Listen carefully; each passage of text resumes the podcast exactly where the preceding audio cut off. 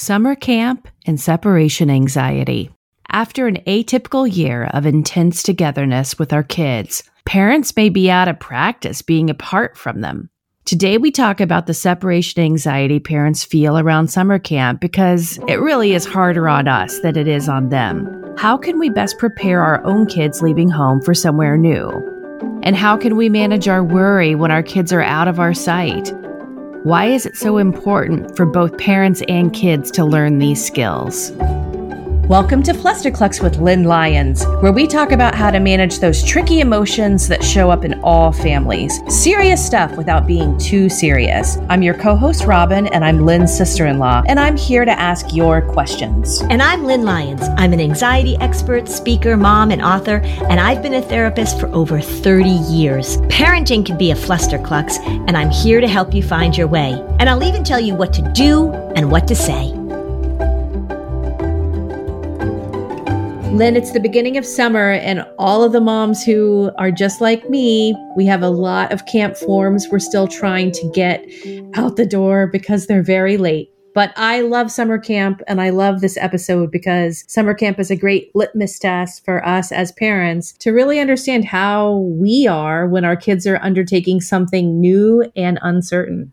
I think this is a great time. This episode that we are sharing with you is full of sort of tips and strategies for you to step back and really allow your kids to experience autonomy and independence and navigate things because camp is a wonderful place to do that. You know what I love about this episode? I had a lot of friends who listened to it last summer, which is why we're repeating it, came up to me and said, I said exactly what Lynn told me to say, and it worked. So thank you.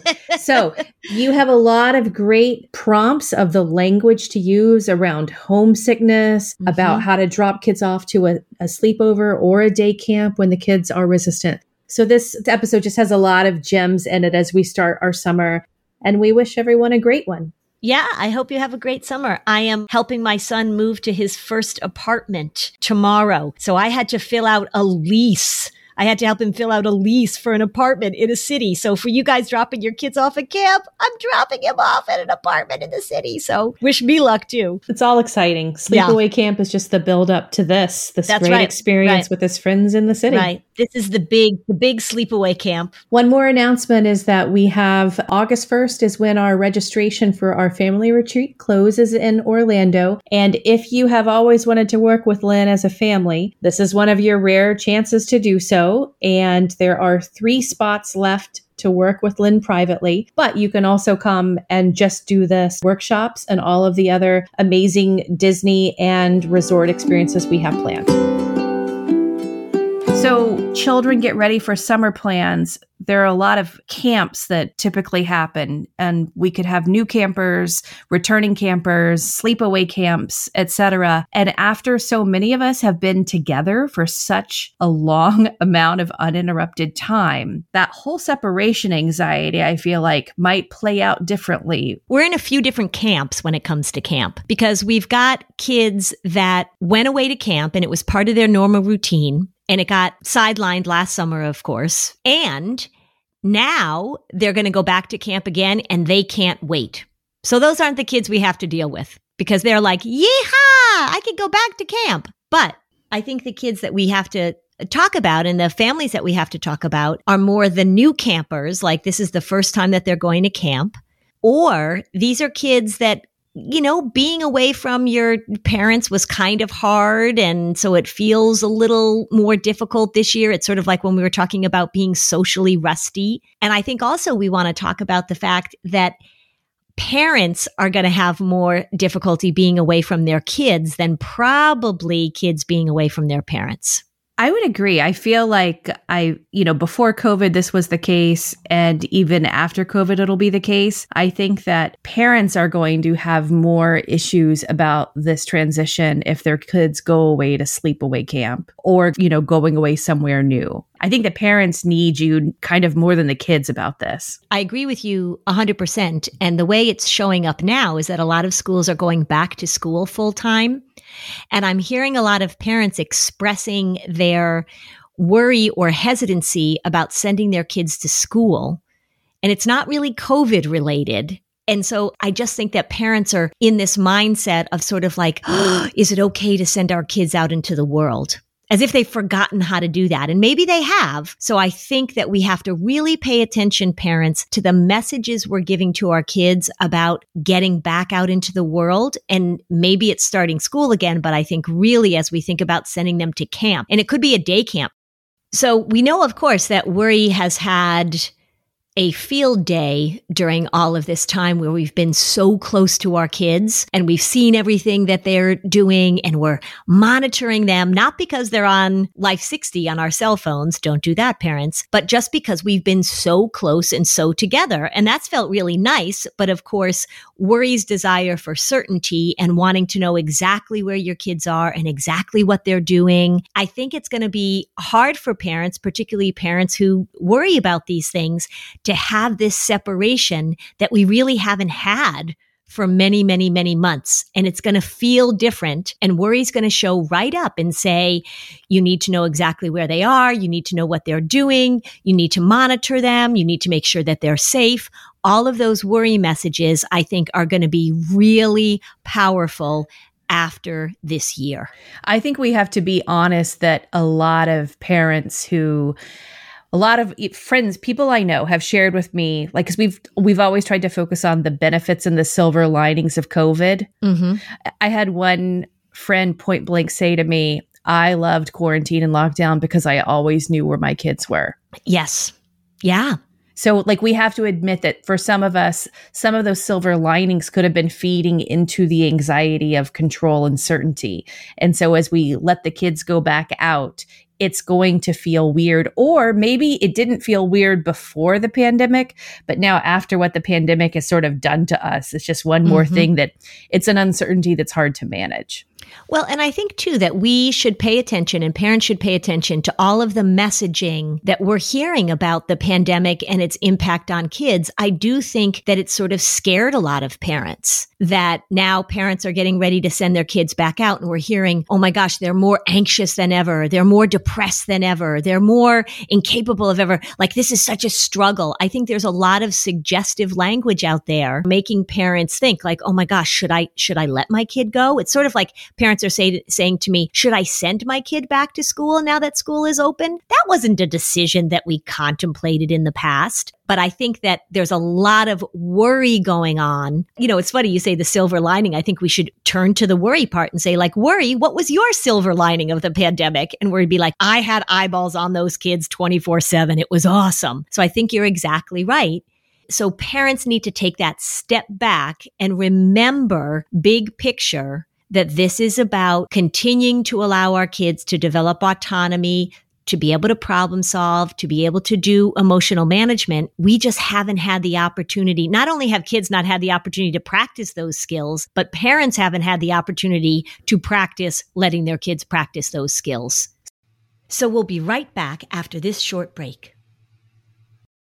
If you are a mom who's trying to keep your calendar organized, keep your family's appointments where they need to be, then I'll tell you, the Skylight calendar is a product that you ought to check out. You know how it is. Running a household can be pure chaos and it can be so stressful. This is why you need to check out the Skylight calendar. It is going to make your life easier, mom. It really is. The Skylight calendar is a smart touchscreen calendar and organizer for all your chores, groceries, to-do lists, and a great way to manage appointments to make sure they never overlap and they're never missed. It helps keep busy households on track so families can get time back for moments that really matter. The Skylight calendar is so easy to use and to set up. It's not going to frustrate you. You're going to be able to get it going within minutes. It syncs events from other family calendars, including Google, Apple, Outlook. You can add events directly using the touchscreen or with the free Skylight mobile app.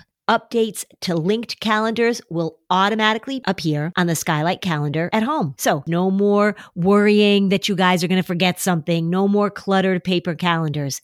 It shows all family events together in one spot. The events are color coded so you can easily see what everyone has going on each week. When the calendar's not in use, you can turn it into a digital picture frame. It's a 100% satisfaction guaranteed. If you don't love the Skylight calendar, you'll receive a full refund. They offer a 120 day money back guarantee and free returns. You can't beat it. I think the feature that I love most is the collaborative way we can all add to the grocery list. And then when I'm ready to place an online order, whether I'm at home or my office, I have that list and there's no more items that we forget. So, as a special time limited offer for our listeners, get 15% off your purchase of a Skylight calendar when you go to skylightcal.com slash flusterclux. That's S-K-Y-L-I-G-H-T-C-A-L dot com slash flusterclux. Mother's Day is coming right up, so order today to get 15% off your purchase at skylightcal.com slash flusterclux. Robin and I travel a lot, and part of traveling is that you learn that you have to compromise, right? So maybe you're not going to get the best seat on the plane. Well, you know where you shouldn't compromise?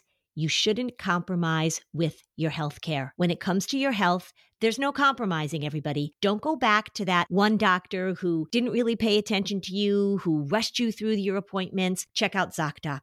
This is the place where you can find and book doctors who will make you feel comfortable, listen to you, and prioritize your health. And you can search by location, availability, insurance. So, literally, no compromises here. ZocDoc is a free app and website where you can search and compare highly rated in network doctors near you and instantly book appointments with them online. Once you find the doc you want, you can book them immediately. You don't have to wait. You don't have to be on hold with a receptionist. These doctors all have verified reviews from real patients. So the typical wait time to see a doctor booked on ZocDoc is just between 24 and 72 hours. That's it. You can even score same day appointments. I have two young adult sons. They are always needing something, right? We've had broken elbows, we've had tonsils, we've had this, we've had that. If I were a young person, if I were a parent trying to help my young person find a doctor, this is what I would use. So, go to ZocDoc.com slash fluster and download the ZocDoc app for free. Then find and book a top rated doctor today. That's ZocDoc.com slash fluster. ZocDoc.com slash fluster.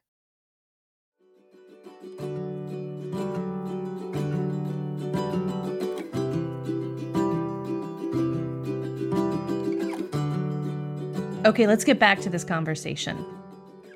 So let's say your kids are going off to camp. Mm-hmm. Let's talk about how we talk about these summer transitions with our kids and what are the things that, especially if we're a parent who is having a hard time and we intellectually know our kids are supposed to do this and this, it's feeling a little tough. It's feeling tougher than you thought. My daughter goes to sleepaway camp.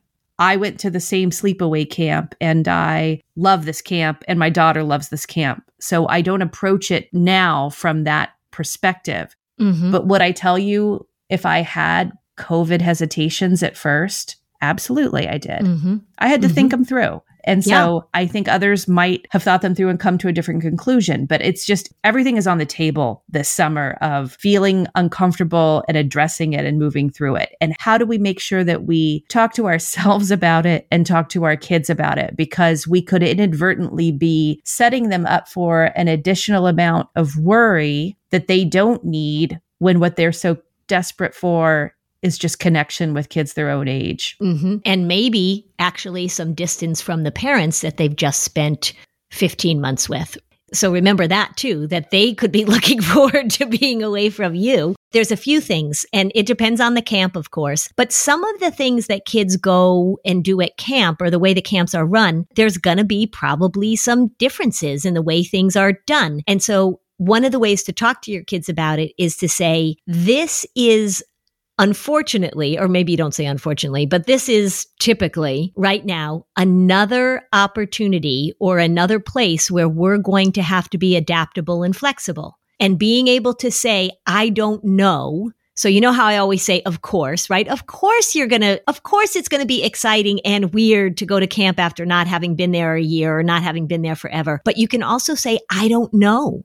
So when kids start asking all these questions and saying, and saying, you know, what's it going to be like? Are we going to have to wear masks? Is it going to be set up differently? Is it going to be like it was in the past? Are we going to have to do this? It's okay for you to say, I don't know exactly what they're going to do. Or maybe they've sent you some indication of that. You can say, well, we know this. This is what we don't know. We're not sure about this. But what I've discovered about you and what we've discovered about us during this time is that we are really capable of adapting and so this may be a little different for you, but let's just know that we're going to have to adapt when you get to camp. It might be different. So don't feel like you have to let them know exactly what's going to happen. And if you're sending your child away to camp for the first time, one of the things that I have seen, and I think you've seen it too, Robin, is this make sure they know exactly what it's going to be like, go over the schedule, go over the activities, show them what the town looks like where their camp is going to be. If you can go ahead of time, introduce them to all the counselors, that's doing the disorder. I'm going to stop you there because, of course, the regular listeners know what that means. Doing the disorder is what you say because you're feeding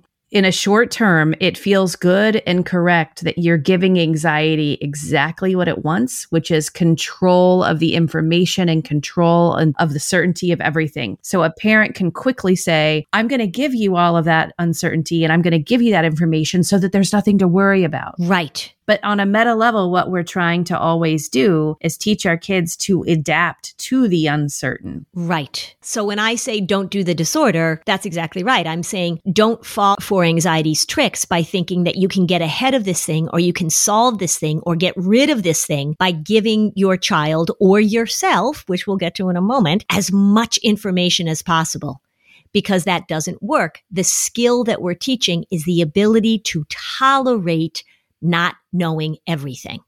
And camp is a wonderful opportunity for kids to step into that.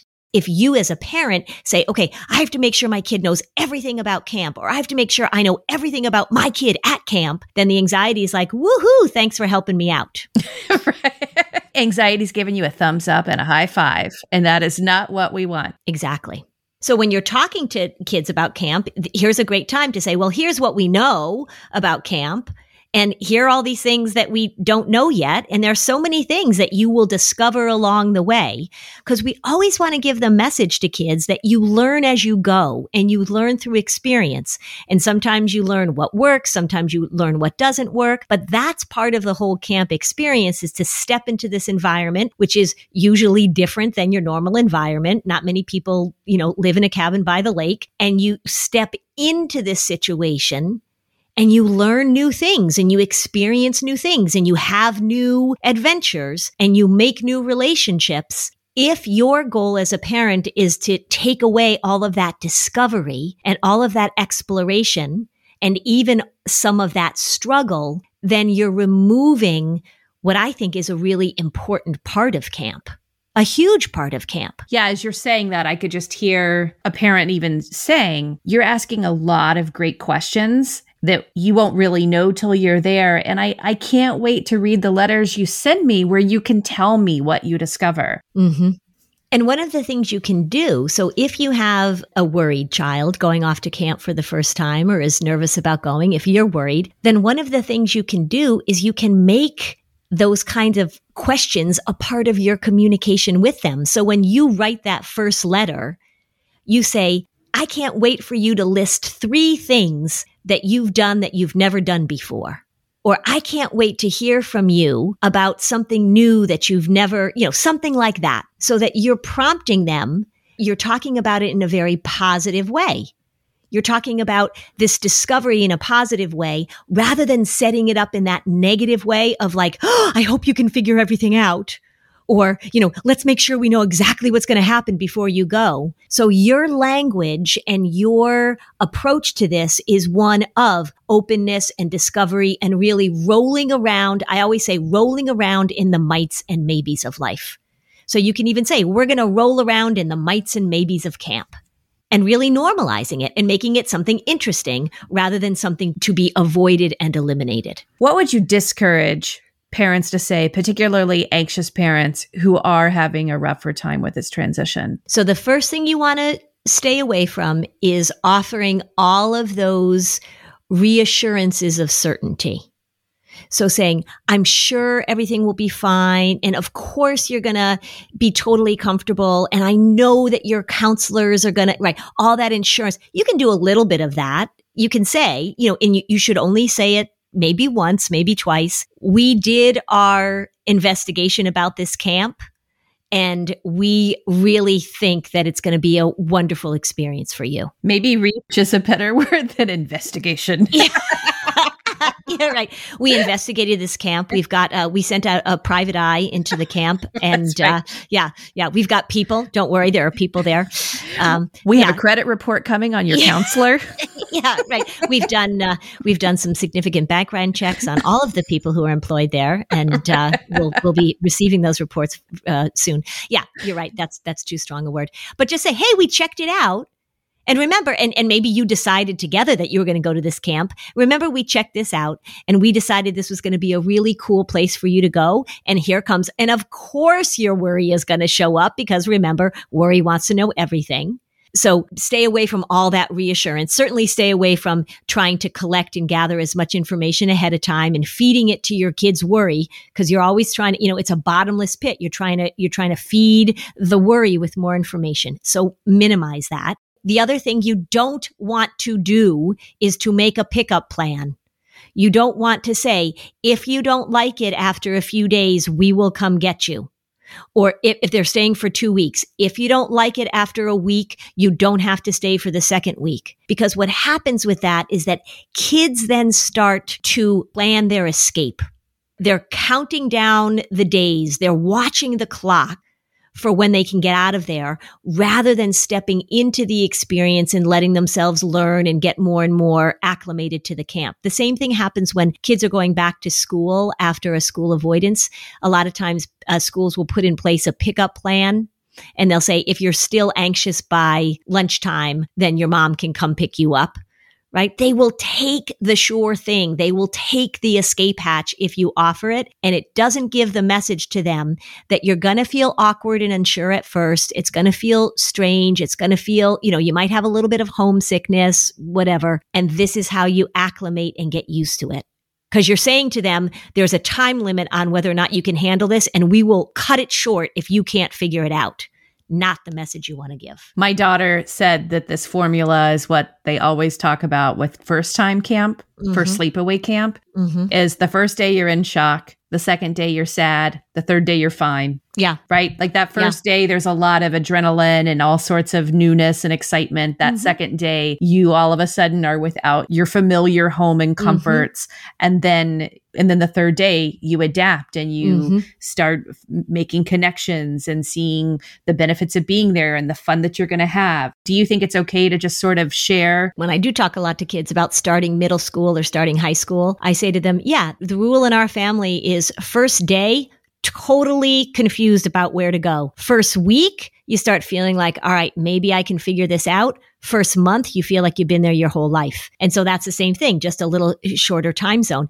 And there's that wonderfully suggestive language, right? So you're saying to kids, first day exciting, second day homesickness, third day adaptability words have power. And when we say to kids, this is the way it goes and this is what you should expect, it really does have an impact on them when people with some sort of knowledge or authority or trust or whatever lay it out that way in a very matter of fact way. The other thing too is that we want to normalize that it feels strange at first to be in a new place because that's going to be an experience that they're going to have over and over and over again.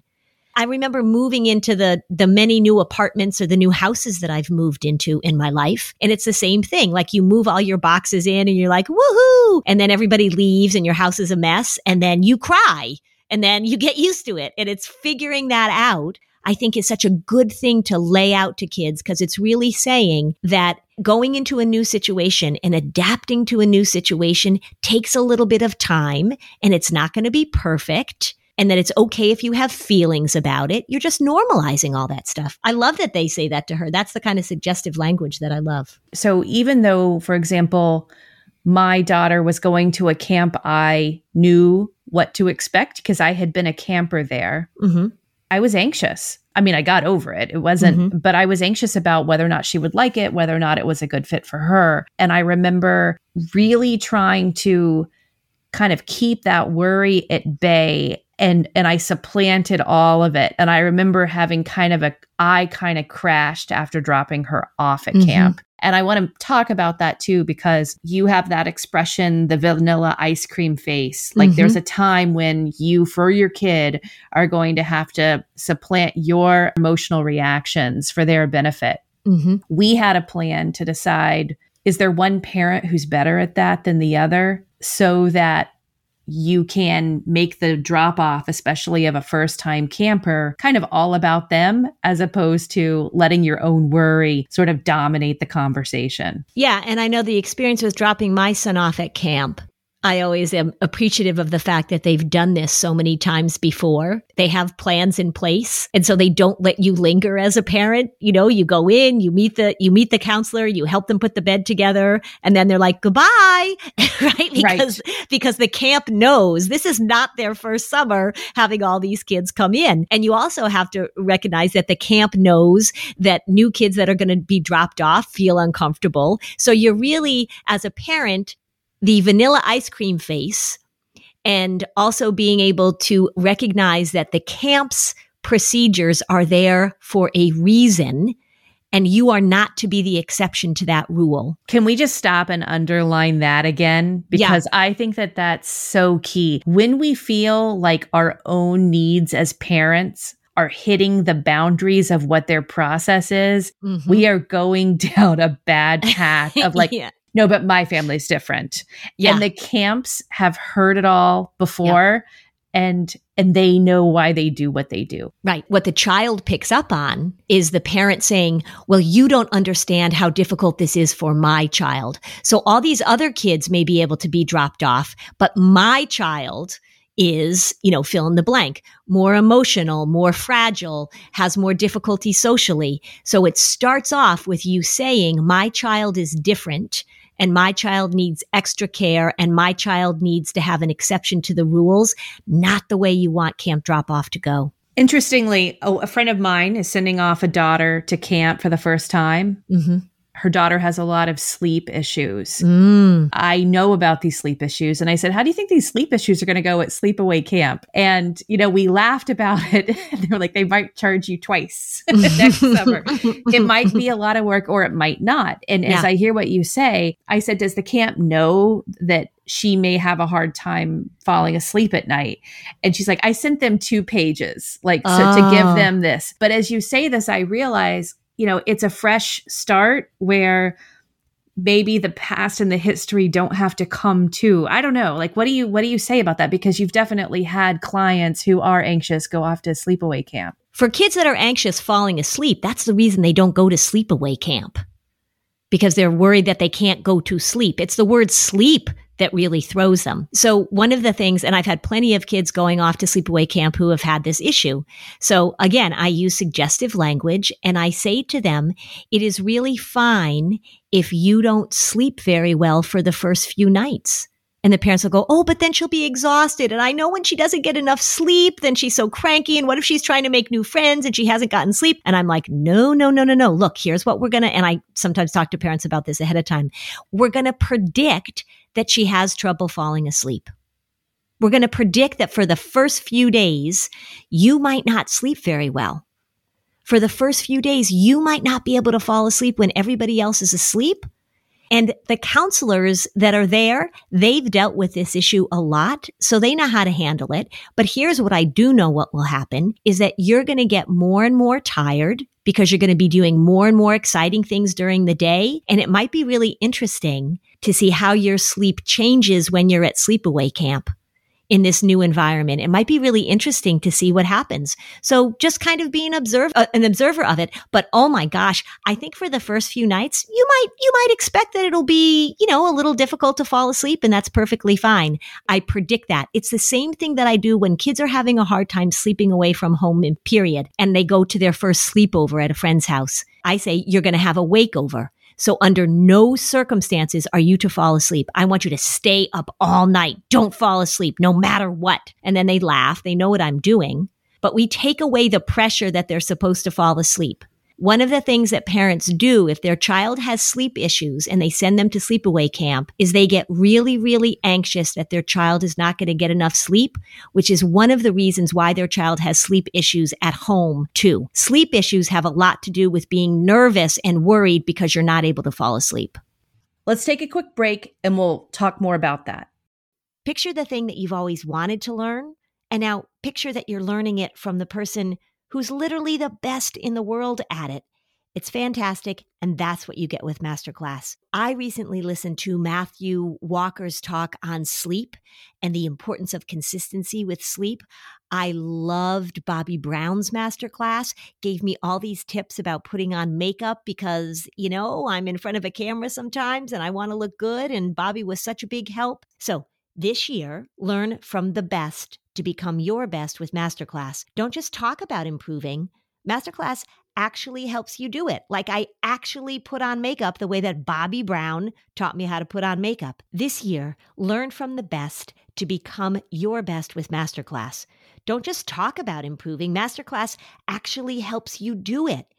Masterclass offers over 180 instructors. So, whether you want to master negotiation with Chris Voss, think like a boss with Martha Stewart, or maybe you want to learn how to just make your makeup look better with Bobbi Brown, or sleep better with Matthew Walker, with Masterclass, you get unlimited access to intimate one on one classes with the world's best.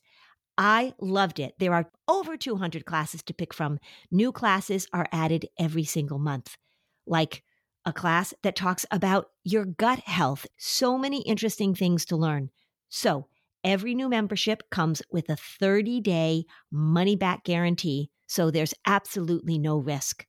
Right now, our listeners will get an additional 15% off an annual membership at masterclass.com slash fluster. Get 15% off right now at masterclass.com slash fluster. Masterclass.com slash fluster.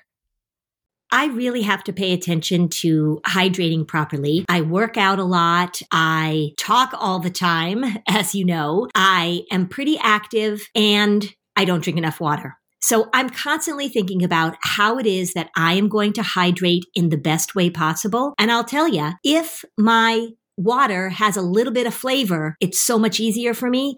And if I can get those electrolytes, if I can get more bang for my buck, it's just so much better. I have been using liquid IV. I put it into a huge glass. I put it into the refrigerator. It's cold. It's very tasty. I've been putting it in my water bottle when I go to the gym. The packaging is so convenient. I actually look forward to drinking it, which is not something that comes naturally to me. I love the lemon lime flavor. They've got a sugar free option option that is really great. So I think that if you're somebody like me that has a difficult time getting in the amount of hydration that you need for your body, Liquid IV is a great option. One stick, 16 ounces of water, it hydrates better than water alone. It's got three times the electrolytes of the leading sports drink, and it doesn't have all that sugar. It doesn't have artificial sweeteners, eight vitamins and nutrients just for your everyday wellness.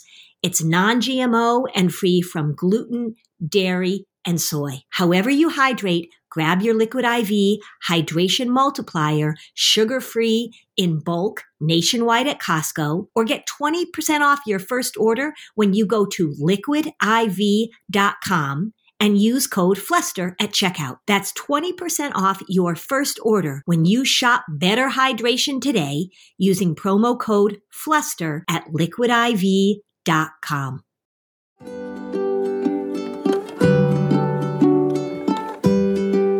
Okay, so now back to the show.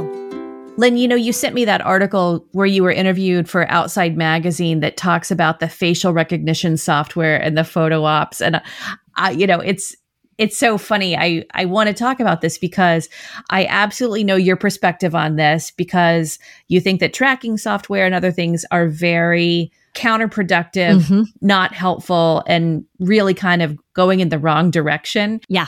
I just have to say that as a parent on the user end of these facial recognition software, the first summer oh my God, I would see these photos of my daughter and I would, my anxiety would tell stories about what she was doing, who she was hanging out with, what she liked, what she enjoyed. And, and I was just so sure I knew exactly what to make of those pictures. Yeah. And I had every single thing wrong.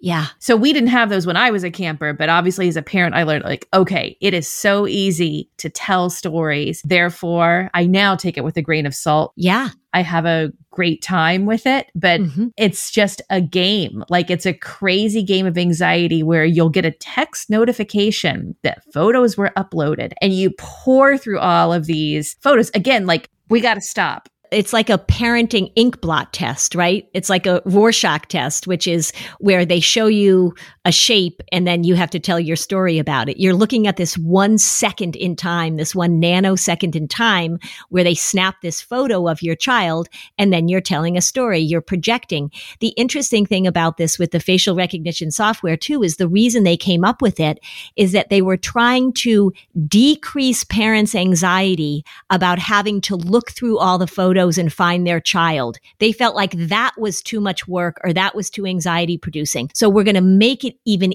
easier for the parents because we'll only send them the photos of their child. So once again, doing the disorder, how can we give you as much information about your child in the simplest and most direct way possible so we will leave nothing up to chance? Well, the camps are in a terrible position because the parents are demanding this mm-hmm. access. Mm-hmm. Yeah. I mean, I see exactly how this happened. Yeah it's a shame that parents are putting camps in this position. And it's really no different than how over time parents have been putting colleges in a similar position mm-hmm. too. Right. Well, what happens is it becomes the parent as the consumer.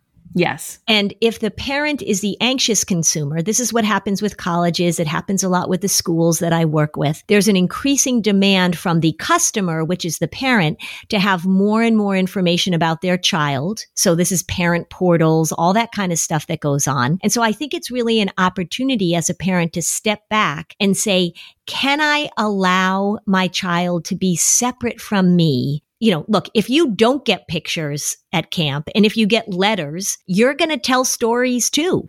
Without the pictures, you're going to tell stories. This is what we do as parents when our kids are away from us.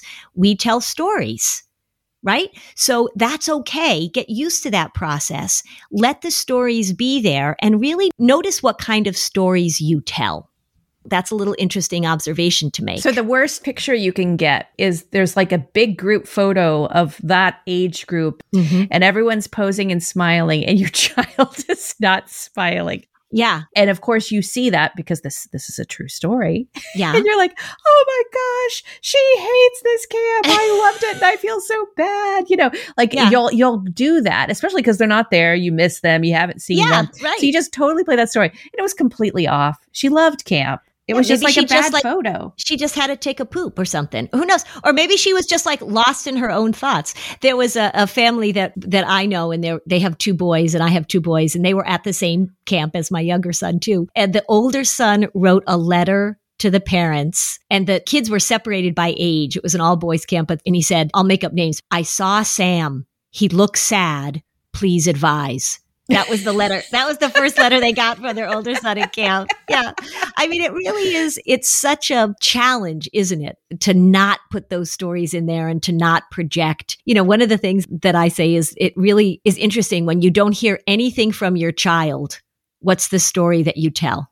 Is the story that, oh my gosh, they can't even bear to write me a letter because they're so miserable and they don't want to let me know how miserable they are? Or is it, oh my gosh, I'm so glad I haven't gotten a letter yet. It means they're too busy to write. We create and we project all of these things. Let them have their experience Let them figure things out about themselves without you feeling as if you need to project all of your stuff onto them. That's sort of one of the hardest things about parenting anyway, right? One of the things that drives kids crazy, particularly as they become teenagers, is that whenever they come to us with a problem, we tell them about our experience with the problem. They don't want to hear about our story from 1982.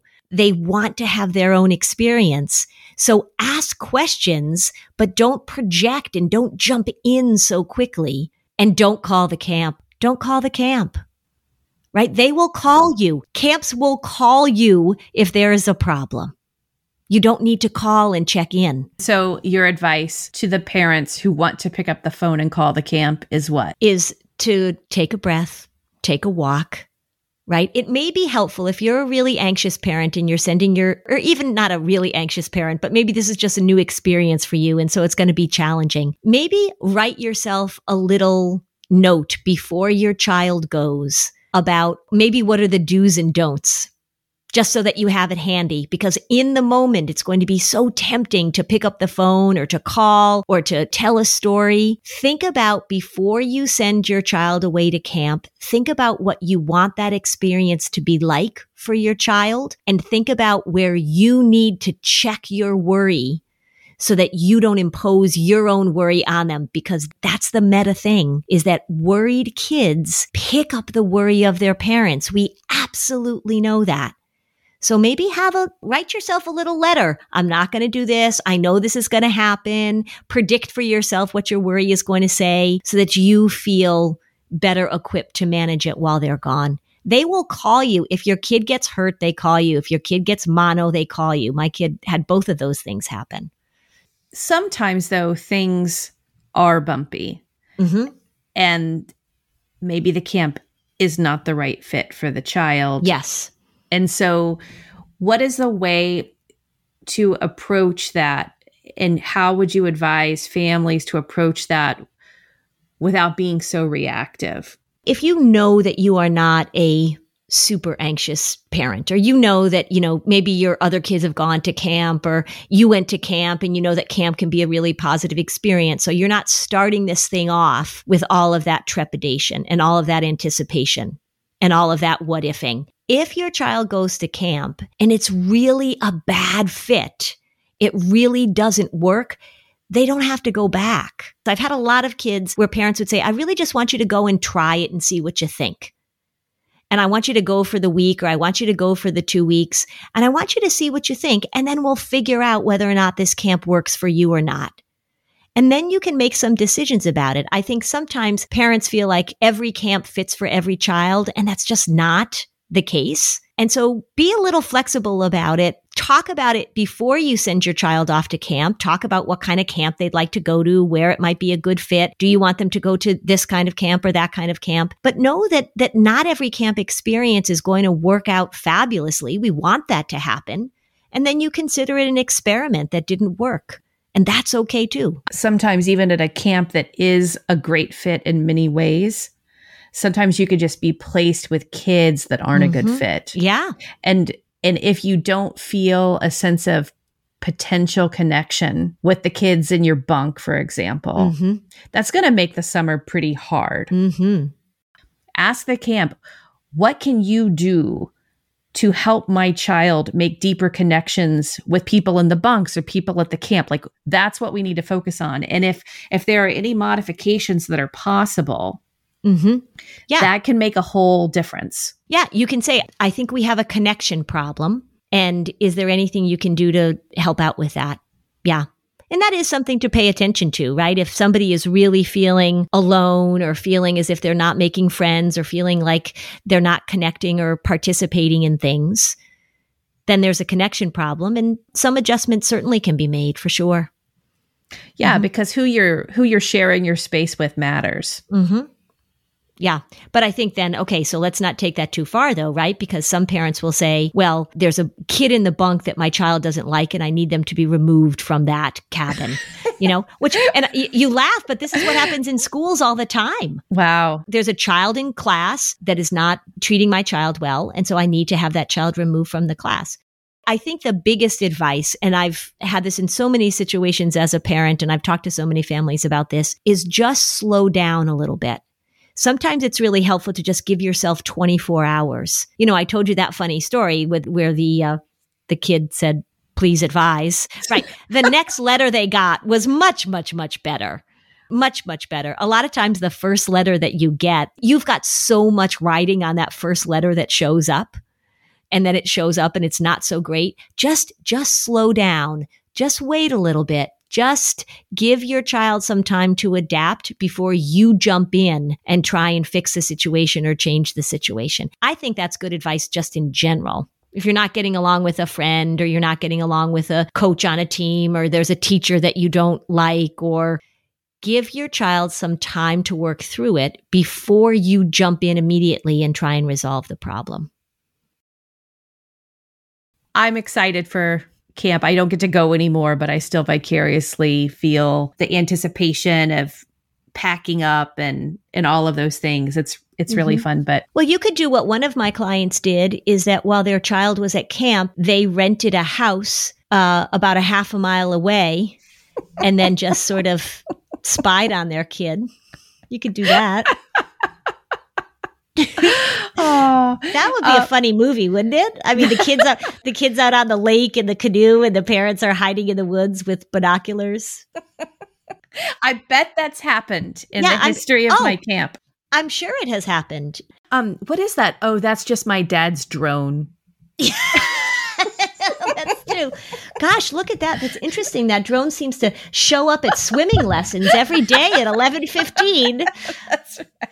That doesn't seem random, does it? Why don't you give parents a pep talk of why these camps have such incredibly positive benefits? What's the goal here? The goal is to let your child do all of the things that they will need to do later in life in this very encouraging, quite protected environment.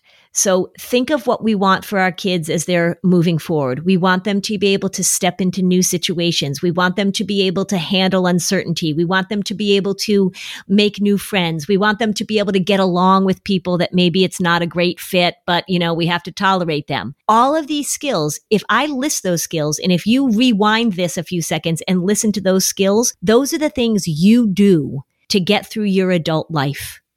You step into situations, you handle difficult people, you make new connections, you adapt when you need to, and you let yourself have fun. You let yourself be in an environment that is different right now, too, in the world. Gosh, letting these kids be away from technology, letting them be in the water, letting them get mosquito bites, letting them stay up and make s'mores and, you know, all the other things that we that we think about with camp, and there's a gazillion things that happen in camp. These are all the skills that we use every day to be functional adults. And it's an opportunity for them to learn them without your constant commentary. They discover things about themselves. They have a little secret part of their lives that they don't share with you. And that's a good thing. So if you find that you're having a hard time while your kids are at camp this summer, join the Facebook group, share a little post. I'm sure there are going to be other parents feeling the same way and you can commiserate with each other and Lynn and me instead of calling the camp. Yeah, don't call the camp. And if you're jealous you never got to go to camp, you can always join us at our parenting retreat this fall. Oh, which yeah. is kind of like summer camp. It's just unfortunately just for a weekend. I know, but it's really fun. So join our Facebook community so you can ask Lynn a question and connect with our listeners. Thanks for joining us on another episode of Flusterclux. Bye, Robin. Bye, Lynn. Hey there, I'm Debbie Reber, the founder of Tilt Parenting and the author of the book Differently Wired. The mission of Tilt is to change the way neurodivergence, whether that's having a learning disability, having ADHD, being gifted, autistic, or some combination of all of the above, is perceived and experienced so differently wired kids and the parents like us raising them can truly thrive. On the Tilt Parenting podcast, I get to talk with authors, therapists, educators, and parenting experts who are committed to this mission. I ask the questions my listeners are most curious about when it comes to supporting our kids. And in turn, my guests share strategies for challenges, out of the box ideas for navigating school, best practices for therapies, tips for advocating, and so many thoughtful insights on what it really takes to help our kids grow up feeling seen and respected so they can create awesome lives for themselves. I know that raising a differently wired kid can feel overwhelming and isolating, but I promise you, you are not alone, and it can feel so much better. If you're on this parenting journey, come listen to Tilt Parenting. Together, we can shift this paradigm and show up for our exceptional kids with hope, possibility, and joy.